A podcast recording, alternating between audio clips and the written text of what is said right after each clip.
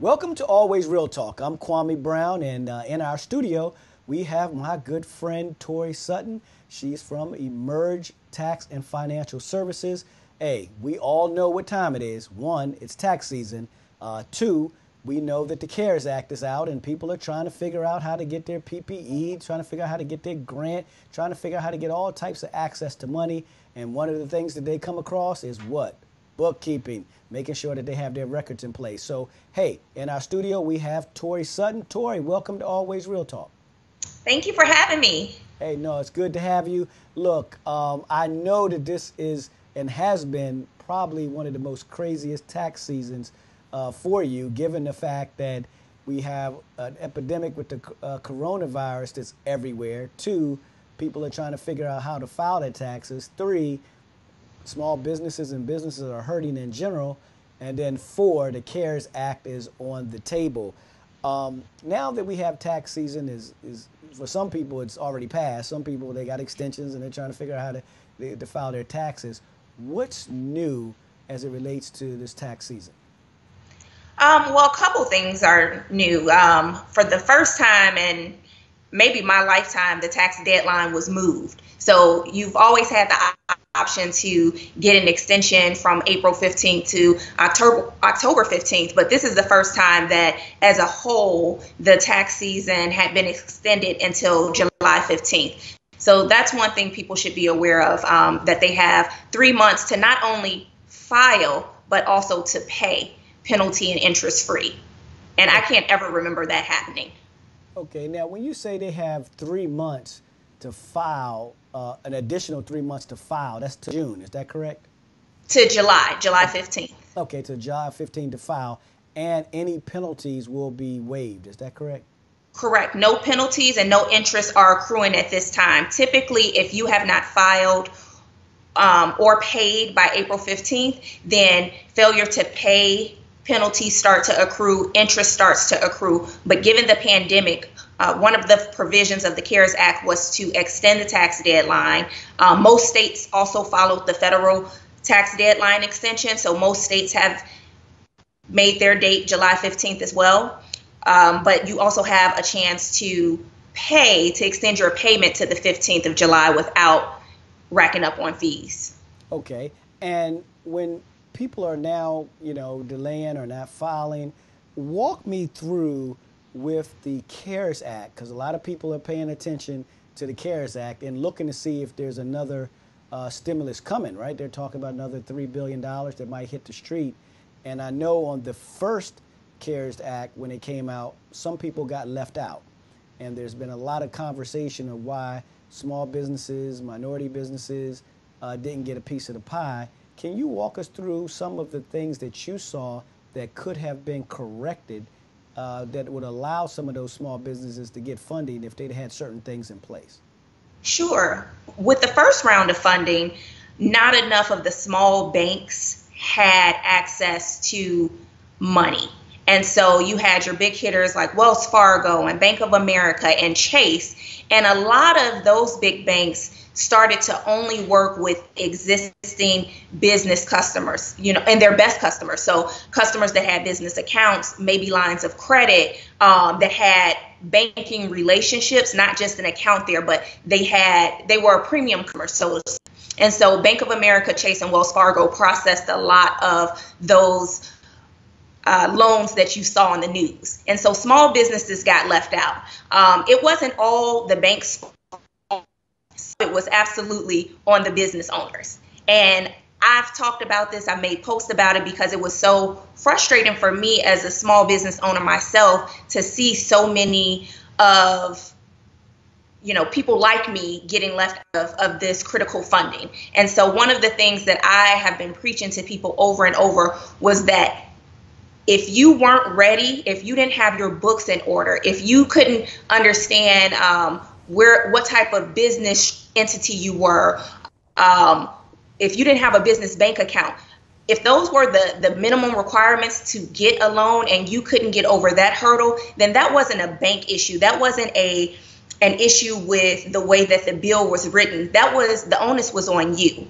And so that was just the fault of the business owners. But once you get past that, some of it was just about access and knowledge. So, you know, a lot of business owners aren't aware of the need to have that business relationship um, established. And then also when other companies like fintech companies, Kabbage, PayPal, QuickBooks started to, in the second round of money, started to post applications and accept applications and process them at a much quicker pace than some of these larger banks, people just weren't aware of it. Yeah, and that came down to not being a not having a relationship with an accountant, someone like me that's blasting news, sending it to the clients, directing people to funding. Um, so it's about being aware. No, you're absolutely right. I mean, I you know I have a barber and some others, and I have a good friend, a childhood friend, and you know clearly he's in the um, garment business. He makes prom dresses, wedding dresses, and of course this was a busy season and no proms, right? Because all the schools are closed and no mm. one's having a wedding, right? Because of Corona. So he called me and said, "Yo," just like this, because that's how he talks. Yo, the uh, um, what is the, the the swipe company? I forgot the name of it. What's the uh, Square? Square. He calls mm-hmm. and he says, "Square." Square. He did his process his stuff, got his stuff to him right away, and he was just amazed that he tried his bank. It didn't work. He tried Square and square work. But like you said, most people aren't aware of those situations. Let me ask you a question. Um, there is a possibility of more funding coming for small businesses. I know a lot of states have their own separate program. A lot of uh, cities have their separate program. The federal government is looking at another round of, of funding. What can small businesses or businesses do, uh, self-employed businesses included, to position themselves to be ready to take advantage of it this time? Two things come to mind when you pose that question. The first one is to get with a professional that understands exactly what the requirements are, that understands the language. Because even if you get the funding, you need to understand what's required to get some of this funding um, forgiven, some of the loans forgiven.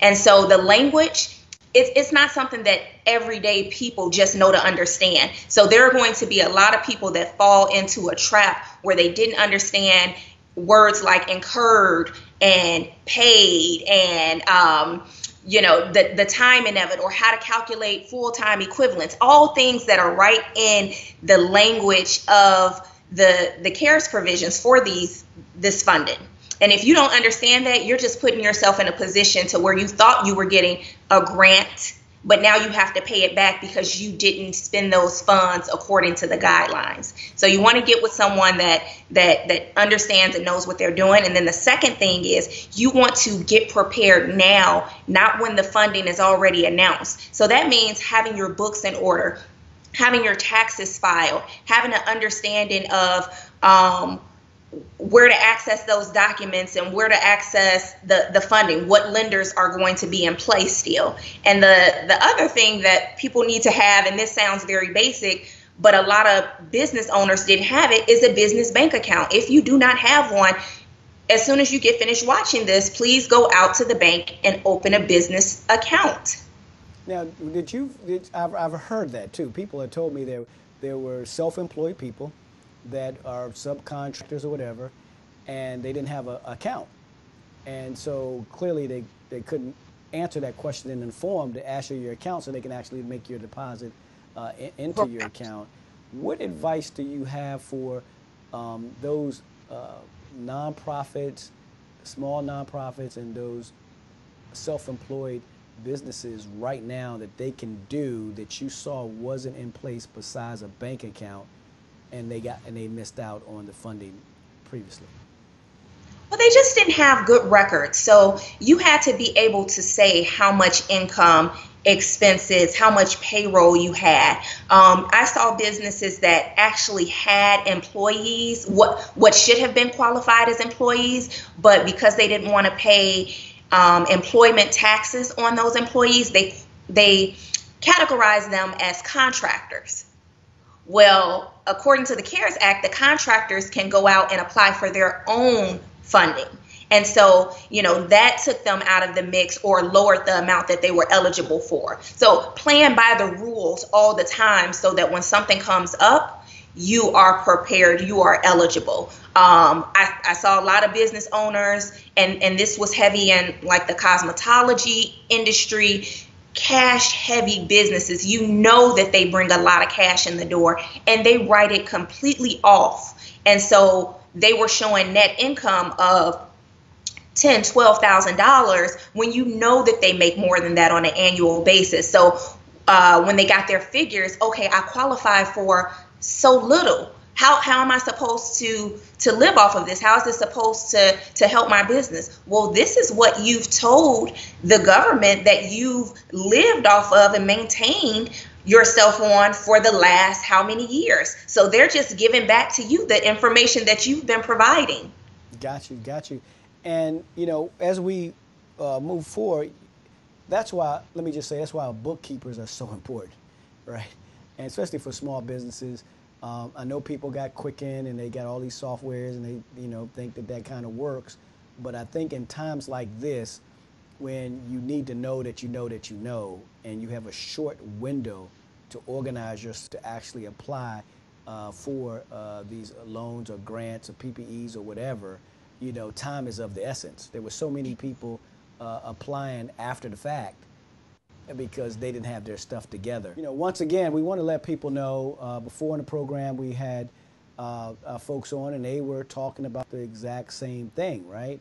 Beverly Winstead, who owns Winstead uh, L, L uh, Law Firm, uh, basically said the same thing. She said they are going to spend, I think they set aside 40 or 50 million dollars on compliance, which means they are now focused on compliance and compliance offers. So, no, no, if in fact you get money and you get a check, be assured that someone's going to come knocking uh, to look how you spent that money. And what I do, what I do not want to see is, you know, businesses that really needed to help but didn't understand, you know, their responsibilities once they got the money, right. and therefore now they're in more trouble than they were before they would even got a check anyway.